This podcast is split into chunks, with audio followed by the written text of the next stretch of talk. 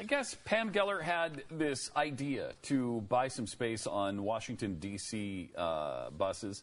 She wanted to she wanted to put the drawings of Mohammed on on the on the sides of the metro buses, and so uh, the Washington Transit System voted to ban all issue ads after being asked to run uh, the Mohammed ones.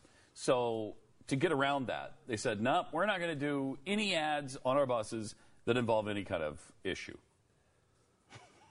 Wait, of issue? Wait, what? So I guess only product ads they'll take.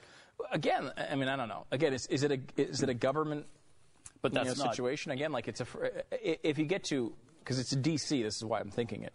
If you have a a federal uh, institution, Mm-hmm. don't think how how can they possibly restrict speech? I don't know. I mean, don't especially know. political speech. I got news for you. The First Amendment was not about, uh, you know, cra- Cracker Barrel.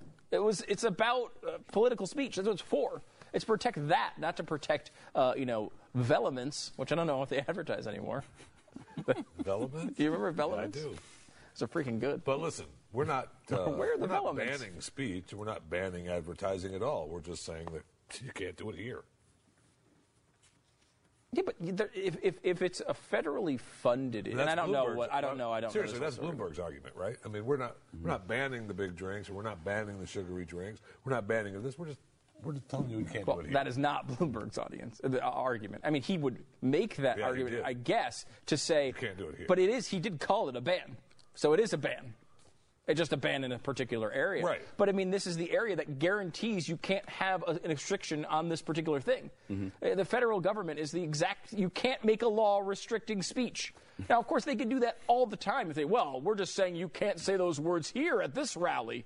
But if you happen to be doing this rally in Des Moines right now, we'd be fine with it. I mean, I, you can't do that. You can't restrict speech. That's supposed to be what this thing does. I don't know why. It's amazing to me, too, that the freedom of the press is wrapped up in this, of course, as well. And the people in the press can never figure it out.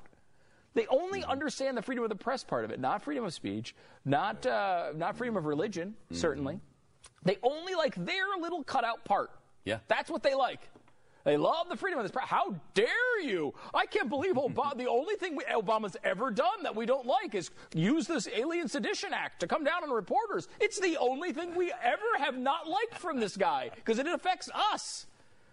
I mean, they love that carve out, but man, do they not like any of the other crap in there? Uh, The stupid Constitution. It's a living document every other day. But when it comes down to freedom of the press, man, do they love it. No question about it. Ugh, it's infuriating. Hypocrisy.